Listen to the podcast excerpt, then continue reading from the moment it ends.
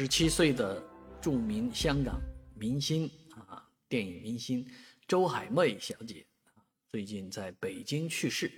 啊。这件事情呢，其实本身牵扯了好多事情，一个是开始有人造谣她去世了啊，人在医院抢救这没问题，但不能说人家去世了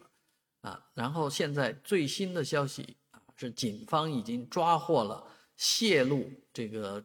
周海媚小姐的这个病例的嫌疑人就是医院的这个医生啊，当事医生，嗯，所以这件事情是呃非常让公众啊气愤的事情。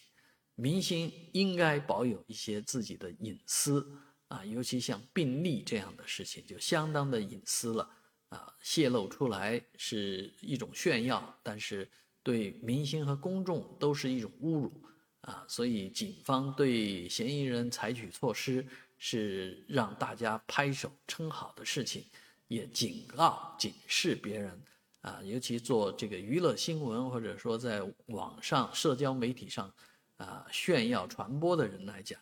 在将来遇到这样的事情啊，千万不能随便泄露别人的这些隐私了。我们要对隐私保有尊重。